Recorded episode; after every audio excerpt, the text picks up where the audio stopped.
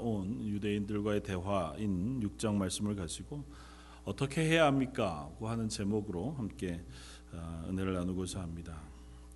어, 뭐 오병이어의 이야기를 지금 3주째 계속 어, 했고 또 너무 잘 알고 있는 말씀이어서 사실은 이 말씀을 묵상하다가 이 말씀이 너무 중요하기는 한데 계속해서 반복되어지는 말씀을 나누고 있는 것은 아닌가 하는 생각이 어, 들기는 했습니다. 그런데도 불구하고 오늘 다시 이 말씀을 한번 더 살펴보고자 하는 것은 어, 오늘 본문 가운데에 어, 예수님을 찾아온 그 유대인의 무리들이 예수님을 찾아왔습니다. 그러니까 그들이 열심히 있는 거죠. 예수님을 따라왔고 찾아왔고 어떤 이유에서건 예수님은 그들에게 너희들이 나를 찾아온 것이 그저 먹고 배불렀기 때문이다. 그러니까 표적을 보아서 하나님의 영원한 생명 그 구원의 메시지를 듣고 그것 때문에 감동이 되어 예수 그리스도를 찾아온 것이 아니라 그저 눈앞에 있는 현실 그것 때문에 너희들이 놀라고 그 만족을 위하여 나를 따라온 것에 불과하다고 혹평하셨지만 그럼에도 불구하고 그들은 예수님을 찾아온 사람들이라는데 어, 제 마음이 쓰였습니다. 어쨌든 그들이 예수님을 찾아왔고 예수님을 향하여 묻습니다. 어, 그들이 예수님을 찾아와서 어, 예수님에게 묻는 질문을 쭉 살펴보면 뭐 예수님을 만나서 예수님 당신이 언제 이렇게 라비어 여기 언제 오셨, 어, 오셨습니까? 이렇게 묻고 예수님이 그들을 향하여 혹평을 하시고 어, 너희는 썩을 양식을 위하여 일하지 말고 영생하도록 있는 양식을 위하여 하라 그렇게 말합니다. 그러니까 반대로 풀어서 얘기하면 야 니네 썩어 없어질 이 땅의 것들에 눈이 혹해서 마음이 혹해서 나를 찾아오고 그것을 위해 수고하고 애쓰지 말고 영원한 것 하나님께서 너희에게 주시는 영원한 것을 사모하고 그것을 위하여 일해라 그렇게 말씀하십니다. 그러니까 이 사람들이 그거에 음, 예수님에게 또 다시 반문합니다. 28절 이 말씀을 저는 주목해 봅니다. 그들이 묻되 우리가 어떻게 하여야 하나님의 일을 하오리까? 마치 예수님을 찾아온 부자 관원 제가 어떻게 해야 영생을 얻을 수 있습니까?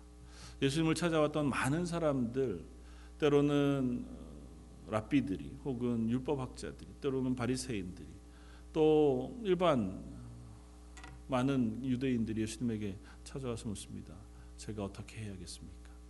제가 어떻게 하면 구원을 얻을 수 있습니까? 아픈 자녀를 혹은 아픈 사람들을 데리고 온 이들도 역시 그렇게 합니다. 어떻게 해야 하겠습니까? 이 아이를 어떻게 하면 낫게 해 주시겠습니까? 내 병을 어떻게 하면 고쳐 주실 수 있습니까? 할 수 있거든. 제 병을 고쳐 주십시오. 그러니까 간청 혹은 갈망, 갈구함을 가지고 예수님에게 묻습니다. 제가 모르겠습니다는 거죠. 예수님의 말씀을 지혜가 없어서 어쩌면 못 알아들어서 어떤 이유에서건 당신의 말씀하시는 것을 제가 쫓아는 왔으나 어떻게 해야 할지 모르겠습니다. 어쩌면 복음 앞에 첫 반응은 어, 우리의 인간의 반응은 이보다 더 할 수는 없겠다 생각이 되었습니다. 저희 중에 어떤 누구도 하나님의 말씀을 듣는 그 순간 깨달아 알아 그 예수 그리스도가 나의 구주인 줄 알고 하나님이 나의 하나님 되신 줄 알아서 저는 당신을 믿습니다. 예수 그리스도 십자가로 온전히 붙잡고 제가 구원 얻기를 원합니다. 그렇게 깨달아 아는 사람은 없었을 겁니다. 보통은 첫 반응은 어, 무시하는 것이 첫 번째 반응일 것이고, 야 그런 얘기 하지 마라. 뭐큰 말도 안 되는 얘기들을 나한테 자꾸 하지 마라. 는 것이 아마 이 세상의 일반적인 반응이었을 겁니다. 빛이 세상에 비추었으나 세상은 그 빛을 거절하고 마는. 그러니까 예수 그리스도의 복음이 전해지면 첫 반응은 거부. 난 듣지 않겠다. 그럼 난 관심 없다. 는 것이 첫 번째 반응. 그리고 그 다음 그나마 몇 사람들에게서 있는 반응이 오늘과 같은 반응일 것입니다. 그러면 어떻게 해야겠습니까? 적어도 유대인들은 메시아에 대한 갈망이 있었고 하나님의 말씀에 대한 지식이 있었습니다. 오늘 대화를 쭉 연결되어져 가는 것을 보면 이들이 구약 성경도 잘 알고 있었고 그 말씀 속에서 하나님이 모세와 같은 선지자를 보내어 너희를 구원하실 것이다고 하는 예언의 말씀도 잘 기억하고 있었습니다. 그러니까 그들은 관심도 있었고 말씀에 대한 지식도 있었고 또 열심도 있었습니다. 그들이 예수님에게 와서 묻습니다. 그러면 어떻게 해야 하나님의 일을 하겠습니까? 예수님이 그들에게 대답하십니다. 하나님께서 보내신 일을 믿는 것이 하나님의 일이니라. 아, 우리가 믿음으로 구원을 얻습니다. 근데 이 믿음으로 구원 얻는다는 것만큼 우리들에게 늘상 어려운 문제가 없어요. 혼란스럽습니다. 분명히 구원 하나님의 선물입니다. 제가 이 말씀을 계속해서 나누면서 구원은 전적으로 하나님으로부터 출발해서 우리에게 주어지는 전적인 하나님의 은혜입니다. 그러니까 우리 쪽에서 구원을 위하여 가감할 수 있는 어떤 것이 없습니다. 그러니까 내가 나를 구원하기 위해서 내 쪽에서부터 출발할 수 있는 어떤 시도들이 없어요. 그저 하나님께서 우리를 향하여 구원의 방법을 제시해 주시고 보여주시고 구원의 은혜를 베푸시고 그것들을 우리에게 보여주셨습니다. 그게 예수 그리스도 십자가죠. 그리고 나서 예수님을 통하여 또 하나님의 말씀을 통하여 우리에게 말씀하십니다. 너희는 믿기만 해라 하는 것입니다.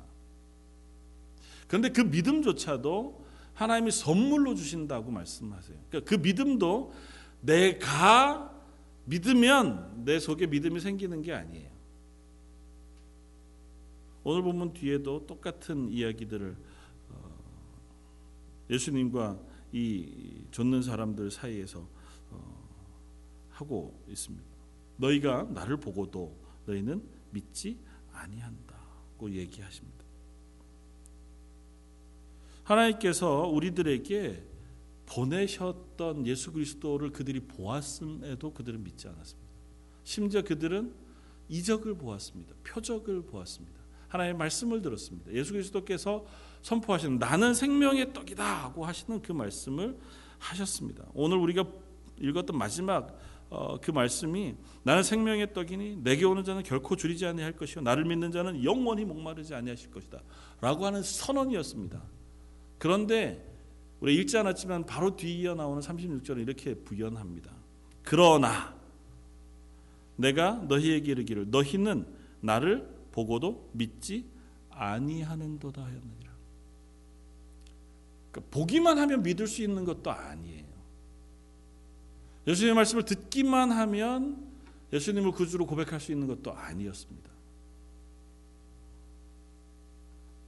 그들에게 예수 그리스도의 놀라운 은혜 그리고 구원의 놀라운 경험들이 보여지고 들려지고 확인되어졌음에도 불구하고 그들은 예수 그리스도를 믿지 않았습니다.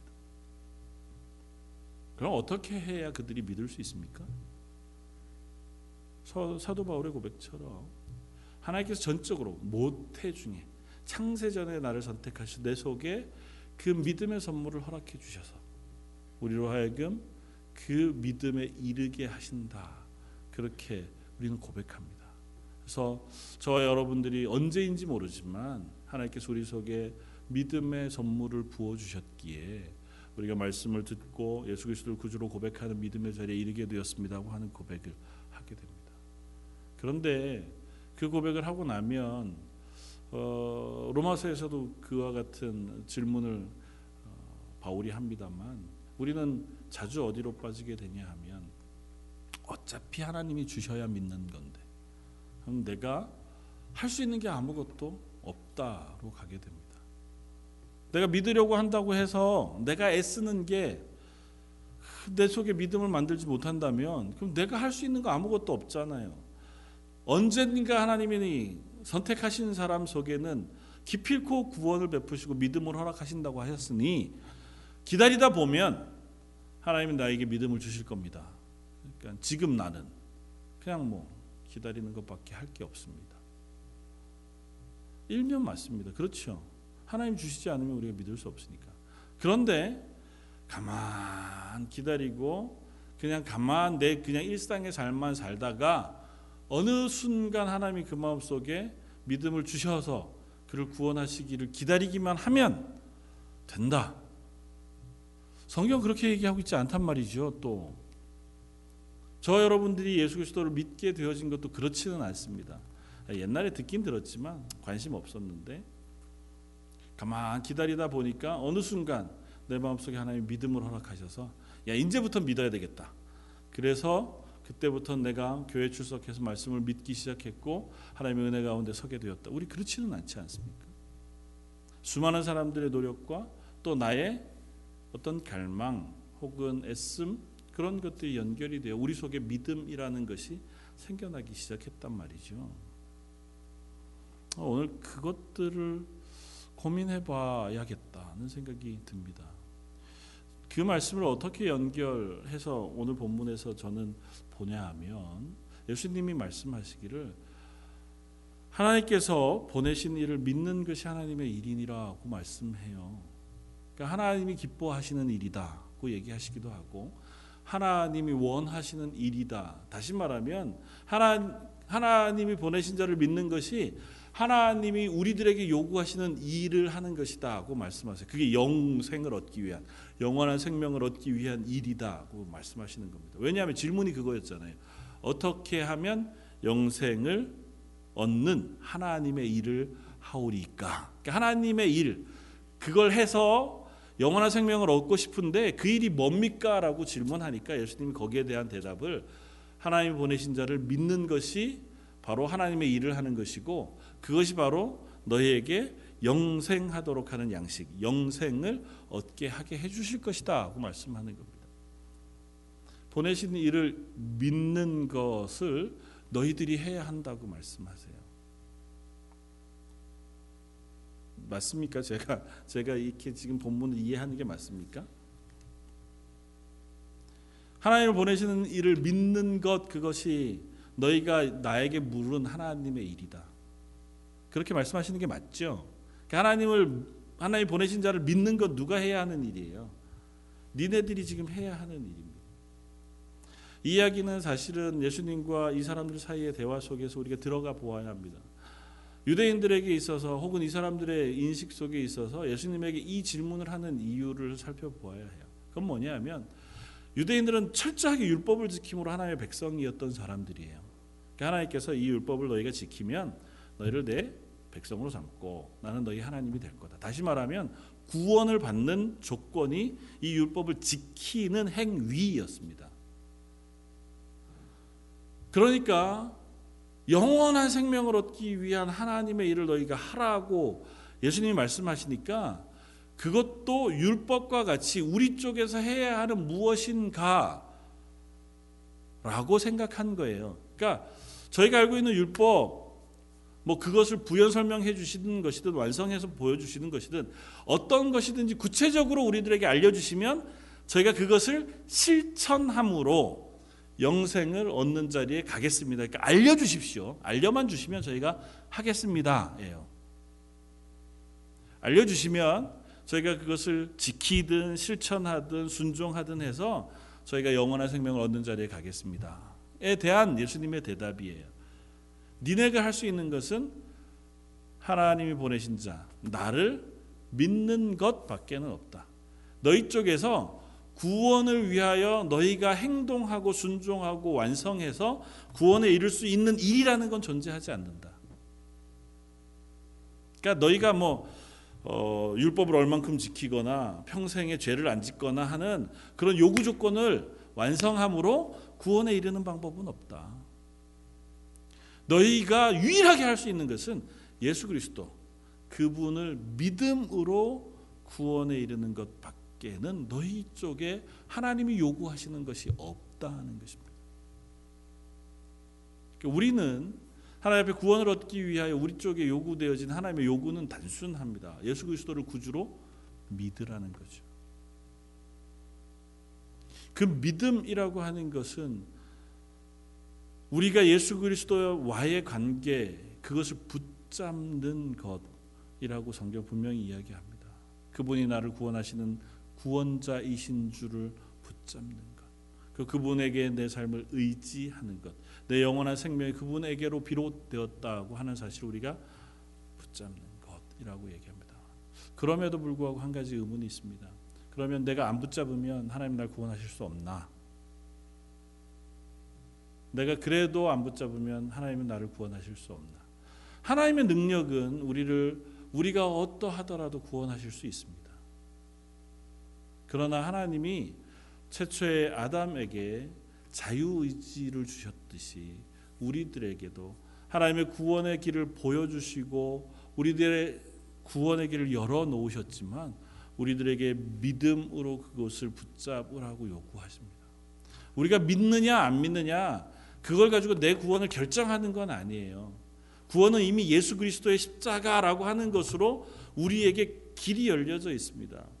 그래서 예수님께서 비유로 말씀하시는 것이 모세 때 불뱀에 물려 죽어가던 이스라엘 백성에게 구리로 뱀을 만들어 높이 들고 그것을 보는 이마다 나음을 잊게 한 그 사건이 예수 그리스도의 십자가의 사건의 예표라고 말씀하시는 거예요.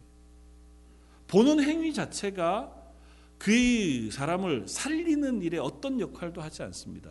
물리적으로 내가 그것을 보냐 마느냐가 내 몸에 어떤 영향을 끼치지 않아요. 그런데 그 보는 행위, 그 보는 그 순종을 하나님께서 믿음으로 보시고 그를 구원해 주신다는 그것을 본다고 하는 건 무슨 의미냐면 하나님이 약속하신 말씀이 하나님의 말씀인 줄 내가 믿는다는 거예요. 그분이 말씀하셨으니 내가 저것을 보면 하나님이 나를 낫게 해 주실 것을 믿습니다. 그래서 그것이 믿음이 되는 겁니다. 예수 그리스도를 믿는 것도 마찬가지입니다.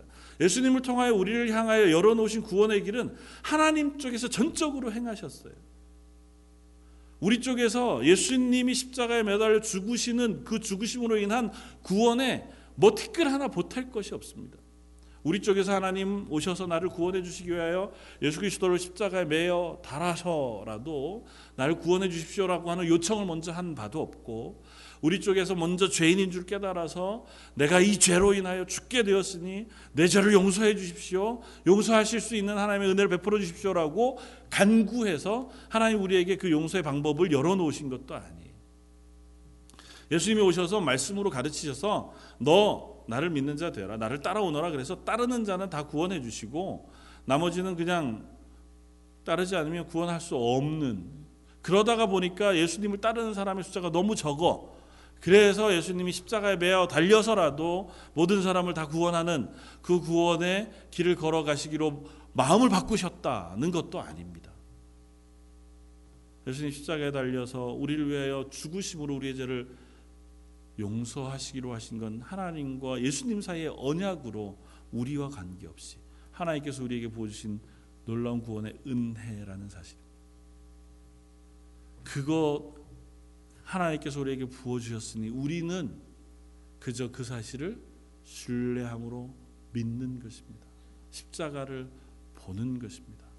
그래서 어떤 신학자는 그것을 이렇게 얘기했습니다. 예수님이 오셨음에 그를 믿는 자가 없었다고 표현하는 36절의 표현과 마지막 40절 내 아버지의 뜻은 아들을 보고 믿는 자마다 영생을 얻는 이것이니 마지막 날에 내가 이를 다시 살리리라 하시니라. 처음에 뭐라고 말씀하셨냐 하면 그러나 내가 너희에게 이르길 너희는 나를 보고도 믿지 아니하였다. 그래서 너희가 구원을 얻을 수 없었다고 말씀하셨는데 그 말씀의 끝에 40절에는 뭐라고 말씀하시냐면 하나님 아버지의 뜻은 아들을 보고 믿는 자마다 구원을 얻게 영생을 얻게 하는 이것이다고 말씀하세요. 앞에는 보고도 안 믿었어요. 근데 뒤에는 보고 믿는 자를 구원하시겠다고 말씀하세요. 이 둘 사이에는 무슨 차이가 있는 걸까요? 예수님을 보고도 어느 누구도 예수님을 믿지 않았습니다. 그런데 하나님의 뜻은 그 예수님을 보고 믿는 자는 구원을 얻게 하실 것이라는 것입니다. 이 둘 사이에 하나님께서 우리를 향하신 구원의 길을 여시겠다고 선언하고 계시다는 것입니다. 우리의 눈이 열려 하나님이 열어놓으신 그 구원의 길을 볼 수 있도록 하나님께서 은혜를 베풀어 주시겠다는 것입니다. 이 땅에 오신 예수님을 그들을 그들이 말씀을 듣고 봄으로 구원에 이를 수는 없지만 예수님께 십자가를 지심으로 우리의 죄를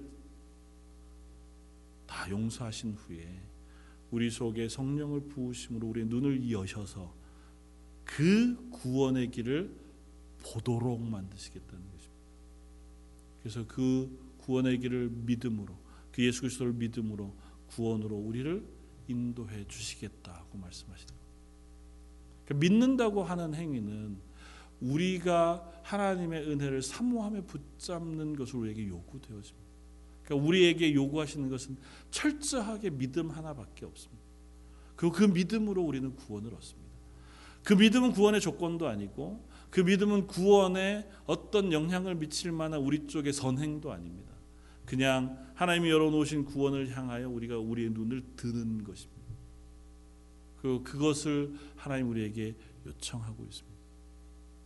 하나님 왜 그러셨을까요? 그렇지 않고 그냥 모든 이들을 다 구원해 주시면 좋을 텐데.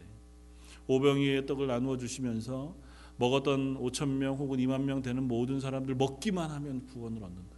그게 하나님의 은혜를 경험한 더 좋은 방법이잖아요.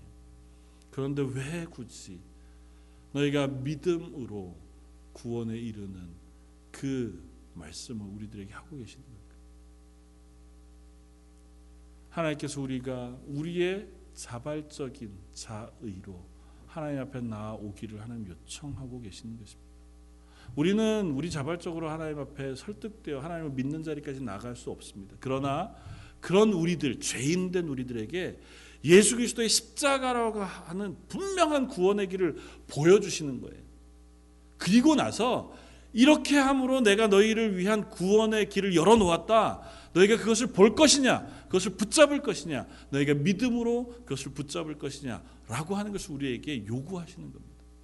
그전에는 그것을 몰랐으니까, 그 길을 우리가 볼 수 없었으니까, 그 길이 어떤 길인지 알 수 없었으니까, 우리는 그 예수 그리스도를 인한 구원을 믿을 수 없었습니다. 그러나 우리에게 열어놓으신 예수 그리스도 십자가에 그 구원의 길을 우리에게 보여주셨으므로 우리는 그것을 바라보는 우리가 믿음으로 그것을 붙잡는 자리에 설 수 있도록 하나님께서 우리를 초청하고 계시다는 것입니다. 저 여러분들이 믿는다고 하는 것은 그 초청에 응답하는 것입니다.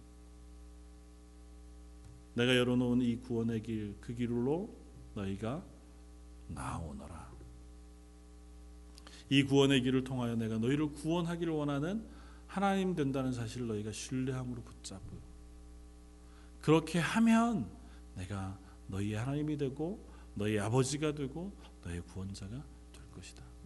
그런데 오늘 본문에 보면 이 사람들은 그 말씀을 하심에도 불구하고 예수님을 믿지 못합니다. 아버지께서 보내신 자, 하나님께서 보내신 자를 믿는 것이 하나님의 일이니라 그렇게 얘기하니까 사람들이 또 묻습니다. 그들이 묻되 그러면 우리가 보고 당신을 믿도록 하시는 표적이 무엇이니까 하시는 일이 무엇이니까 묻습니다. 그러니까 당신을 믿으라는 얘긴지는 인지했어요. 그러니까 하나님이 보내신 자를 믿는 것이 하나님의 일이다라고 하는 얘기가 지금 말씀하시는 예수님을 믿으라고 하는 얘긴지는 이 사람들이 알았습니다. 그러면 우리가 당신을 믿을 수 있는 증거를 보여주십시오예요. 우리가 믿을 수 있도록 당신이 나를 설득해 주십시오죠. 우리가 당신이 하나님의 아들이라는 사실을 이해할 수 있도록 또 그걸 믿을 수 있도록 우리에게 그 증거를 보여주시면 내가 보고 그 증거를 보고 내가 당신을 하나님의 아들로 믿고 당신을 따르겠습니다. 는 거예요. 그러면서 이 사람들이 얘기합니다. 예전에 모세 때에 모세는 하늘로부터 떡을 내려 이스라엘 백성들을 먹여 주는 놀라운 표적을 보여줬습니다. 그거는 분명히 하나님이 하신 것과 하나님이 그 일을 이루셨다는 것인 줄 우리가 알겠습니다. 그러니 그의 복음가는 그와 같은 증거를 우리에게 보여주시면 그러면 우리가 당신을 믿겠습니다. 예수님이 거기에 대해서 뭐라고 대답하십니까? 야 모세가 너희에게 떡을 주는 것이 아니다. 너희 조상들이 먹었던 떡은 하나님께서 너희에게 주신 것이지 모세가 너희에게 주신 것이 아니다. 내가 너희에게 주는 떡은 다른 것이 아니라 나, 내 몸, 내 생명이 바로 너에게 주는 생명의 떡이다고 말씀하세요. 너희가 표적을 원하냐? 그 표적은 예수님께서 십자가에 달려 당신의 몸을 찢으시고 피를 쏟으셔서 우리에게 그 생명을 나누어 주시는 것. 그것이 바로 너희의 표적이 될 것이다. 너희가 그것을 보고 믿으면 구원을 얻게 될 것이다. 사람들이 기대하는 것은 또 다른 이적들이었을 것입니다. 자기가 설득 당할 만한 내가 야 당신이라면 그 정도쯤이라면 분명히 하나님이 하시는 일이 분명해 라고 설득할 만한 걸 내게 보여주시면 제가 믿겠습니다. 어쩌면 우리의 믿음도 그런지 모르죠. 아직도 연약한 믿음 자리에 있는 우리들에게 뭔가 특별한 이적을 보여주시면 내가 깜짝 놀랄 만한 무엇인가가 내게 들려지거나 보여지거나 확인되어지면 그러면 제가 하나님을 믿을 수 있습니다. 그런 우리들에게 예수님 말씀하십니다. 예수 그리스도께서 십자가에서 내 몸을 찢고 피를 흘려 죽으심으로 우리의 죄를 사하신 것이 바로 내가 너희들에게 줄 수 있는 가장 큰 표적이다. 너희가 그것을 믿으면 구원을 얻고 그렇지 않으면 구원을 얻을 수 없다고 말씀하십니다. 이 이야기의 대화의 맨 끝은 그들이 예수님을 떠나가는 것으로 끝이 납니다. 많은 이들이 예수님을 떠나갑니다. 이 말씀이 너무 어려운 줄 알아서 그 말씀을 듣고 예수님을 떠나갔다고 성경은 기록합니다. 예수님이 그들에게 물으시는 질문이 66절에 67절에 나옵니다. 그때부터 그의 제자 중에 많은 사람이 떠나가고 제자들은 예수님의 열두 제자를 의미하는 게 아니라 예수님을 따르던 수많은 사람들 그들이 예수님을 떠나가고 다시 그와 함께 다니지 아니하더라.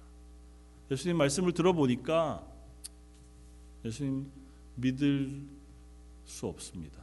당신이 보여주는 증거가 혹은 당신이 하시는 말씀이 너무 어렵습니다. 그걸 믿고 예수님을 따를 수 없습니다 하고 그들은 결론을 내렸어요. 예수님이 제자들에게 묻습니다. 예수께서 열두 제자에게 이르시되 너희도 가려느냐? 시몬 베드로가 대답하되 주여 영생의 말씀이 주께 있사오니 우리가 누구에게로 가오리까? 우리가 주는 하나님의 거룩하신 자이신 줄 어떻게 요 믿고 알았습나이다. 사람들은 질문합니다. 어떻게 해야 할까요? 제가 어떻게 하면 구원을 얻겠습니까? 어떻게 하면 제가 하나님의 은혜를 얻을 수 있습니까? 고 하는 갈증과 간청과 소원까지는 그들이 나와왔습니다.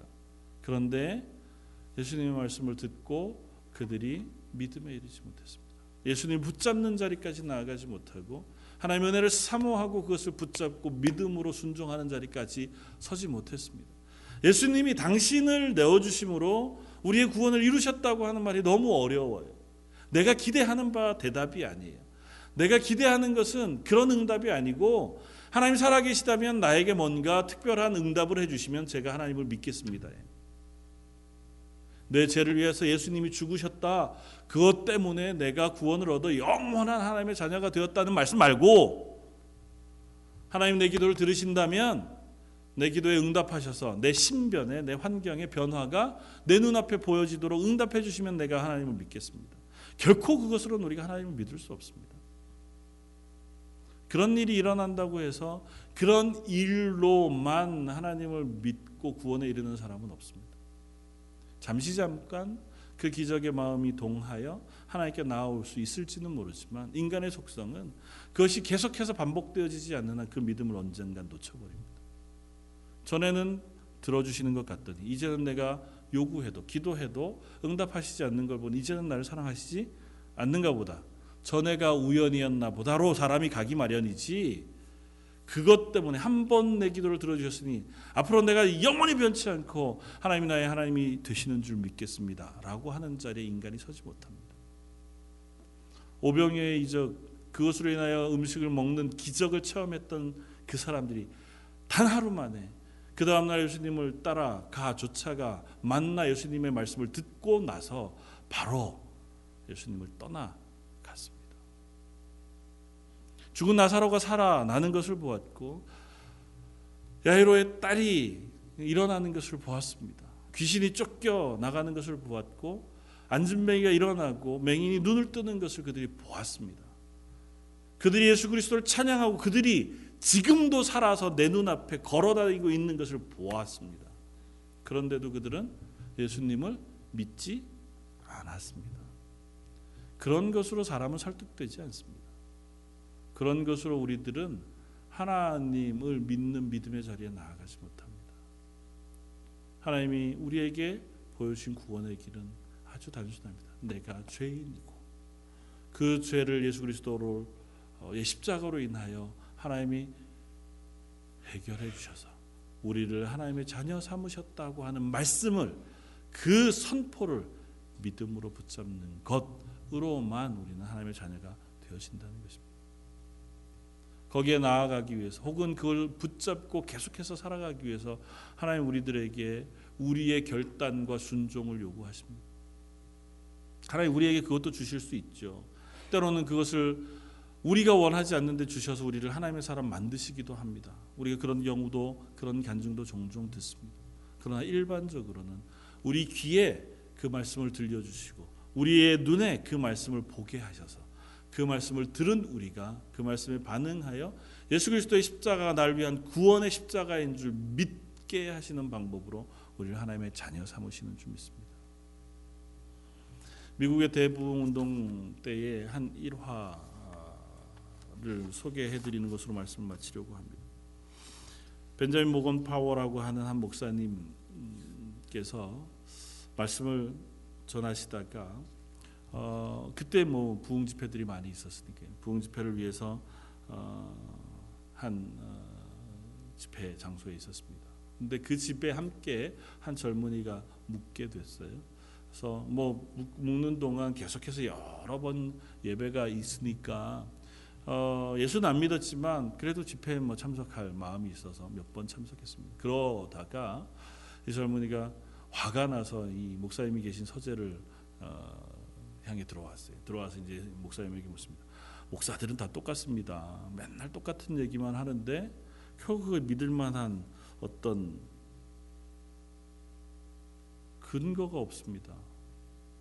이 목사님이 음, 다행이다. 당신은 책에 그렇게 썼더라고요. 이것이 진리에 반응하는 첫 반응인 줄 알아서 내가 그 사람에게 너무 그것을 설명하거나 설득하거나 위로하지 않고 그저 그 사람이 하는 말을 들어보기로 했다. 그러면서 다 듣고 나서 그래서 지금은 당신 당신 지금 마음은 어떠냐? 그랬더니 그 젊은이가 얘기를 했다는 겁니다. 어제 목사님 설교에 죄인들을 죄인들인 우리들은 철저히 무기력해서 회개할 만한 실력 혹은 회개할 만한 능력도 없는 존재 라고 말씀하셨습니다. 그리고 우리가 회개하지 않으면 그래서 믿음에 이르지 아니하면 모두 심판을 받아서 지옥에 간다. 그렇게 말씀하셨습니다. 어, 그렇게 얘기했다. 그렇다면 내가 회개할 능력이 없는데 어떻게 구원을 얻느냐는 거죠. 사람이 회개할 수 있는 능력이 왜 없느냐는 겁니다. 목사님 물었답니다. 그래서 당신이 회개할 능력이 있는지 사람들이 회개할 능력이 있는지 혹은 스스로가 회개해서 구원에 이를 수 있는 능력이 있는지 없는지는 내가 젊은이 당신에게 가르쳐 봐야 악유해 봐야 큰 의미가 없고 만약에 당신이 회개해서 구원받을 수 있는 실력이 있다면 단순하다 당신 가서 회개해라. 그랬더니 그 젊은이가 얘기했다는 거예요. 내가 사흘 동안 집회를 참석하면서 말씀을 듣고 한번 해보려고 노력을 했다는 거죠. 회개를 해보려고 했는데 회개가 안 되더라는 거예요. 내가 회개를 아무리 해보려고 해도 회개가 안 되더라는 겁니다. 그러니까 당신 말한 게 틀렸다는 거죠. 누구 논리냐는 거죠. 회개하고 구원받으라 그래놓고 구원받은 예수 그리스도의 구원의 은혜에 어, 이르라고 얘기해 놓는데 난 회개는 한다고 열심히 회개를 했는데도 영 회개가 안 되고 내 마음 속에 그런 기쁨이 없더라는 겁니다. 주제사 목사님이 젊은 그러면 우리 다른 방법을 한번 써보십시다. 손을 잡고 같이 기도했다는 거예요. 뭐라고 기도했냐면 하나님 하나님의 구원을 간절히 사모하는 한 영혼이 있습니다. 하나님께서 하나님의 능력으로 개입해 주시고 마음속에 은혜를 베풀어 주셔야만 하나님의 구원에 이룰 수 있는 줄 믿습니다. 하나님이 은혜를 베풀어 주시고 그 마음에 하나님을 아는 그리고 회개할 수 있는 영을 부어 주십시오. 이 말을 하면서 결국은 그렇게 얘기합니다. 우리가 우리 스스로 아무리 애써도 우리가 회개하고 구원 얻는 자리에 나아갈 만큼 우리가 그렇게 온전한 사람일 수 없다. 말씀을 듣고 내가 설득당해서 아 그렇구나 나는 이제부터 예수 믿어야지 하는 자리로 나아갈 만한 실력도 없다. 그러나 그런 우리라 할지라도 그것 때문에 우리 마음속에 찔림을 느끼고 그것을 사모하는 마음을 가지고 나아가야만 그 구원에 이를 수 있게 되어진다.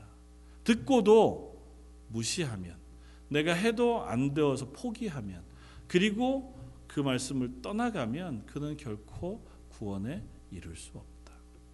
구원받은 우리들이라면 또 다른 상황이겠지만 조금 좀더 다르지 않게 우리는 그와 같은 고백을 할 수 있으려고 믿습니다. 하나님의 은혜를 우리가 사모하고 구원받은 그리스도인으로 이 땅에서 기쁨 가운데 살아가기로 우리가 소원한다면 언젠간 하나님이 내게 은혜 베풀어 주시겠지. 하나님 사랑하는 자들을 놓아주시지 않는다니까. 내가 죄를 범해도 언젠간 나를 코를 깨서라도 은혜 받을 만한 자리로 인도해 주실 거야. 라고 생각하고 그냥 내 마음대로 살아가는 것이 아니라 하나님 나는 못하겠습니다. 내가 그 구원의 은혜 속에 그리스도인답게 살아가는 삶을 살아낼 자신도 없고 실패했습니다. 하나님 나를 도와주십시오. 우리가 잘 아는 마가복음에 변화산 산상에서 내려오신 예수님을 향하여 나아갔던 한 귀신 들린 아이의 아버지의 고백처럼 내가 믿음 없는 것 그것을 도와주십시오. 제가 아무것도 할 수 없다면 하나님이 도와주셔서라도 나를 믿게 해 주십시오. 그렇게 해서서라도 나를 구원해 주십시오. 라고 하는 간청 그것이 우리들에게 요구되어진다는 것. 사성도 여러분, 믿음으로 구원 얻는 것 하나님이 거저 주시는 은혜는 맞지만 그 거저 주시는 은혜가 그냥 아무것도 안 하고 가만히 있다가 보면 어느 틈엔가 주어지는 은혜는 아닙니다. 하나님 우리에게 열어놓으신 그 구원의 길을 우리가 듣고 보았으면 그것을 붙잡는 과정이 필요합니다. 믿음으로 고백하고 내가 그걸 믿음으로 붙잡을 수 없다면 내게 믿음을 주십시오라고 하는 기도를 하나님 앞에 올려 드리는 자리에 서야 합니다. 애써 어떻게 하면 내가 구원을 얻을 수 있겠습니까? 내가 무엇 해야 하겠습니까? 내가 어떻게 해야 하겠습니까? 질문하는 자리까지는 갔다가 거기에서 실망하고 돌아서 예수님을 떠나는 어리석은 사람들은 그들의 열심과 그들의 수고와 그들의 소망, 갈망이 구원에 이르지 못하였습니다. 그러나 저와 여러분들은 그들에 비하면 소망도 없고 갈망도 없고 하나님을 향한 열심도 없었던 사람들이지만 하나님께서 우리에게 말씀을 들려주셨고 누군가를 통하여 그 듣게 하신 그 말씀이 우리 속에 은혜를 베풀어 주셔서 우리가 예수 그리스도를 붙잡는 믿음의 자리에 서게 해 주셔서 이 자리에 선 줄 믿습니다. 혹 그것이 없다면 우리가 그것을 붙잡게 해 주십시오. 기도해 하나님의 구원의 자리에 이룰 수 있기를 바라고 그 구원에 이른 사람들이라면 그 구원의 감격으로 그리스도인답게 살게 해 주십시오 하는 그 기도가 저와 여러분들에게 있어지길 바랍니다. 저와 여러분들이 그것을 붙잡고 하나님의 은혜를 구하지 않고 하나님의 능력을 구하지 않고 그리스도인으로 살아낼 수 없을 겁니다.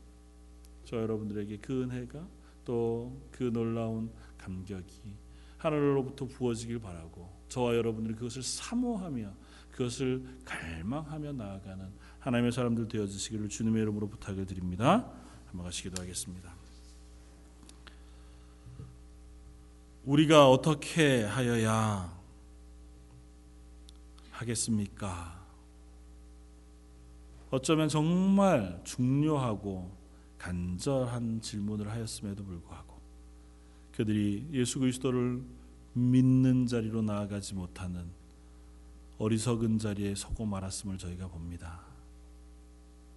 그러나 저희들은 하나님께서 은혜 베풀어 주셔서 그래도 예수 그리스도를 주로 고백하고 그 십자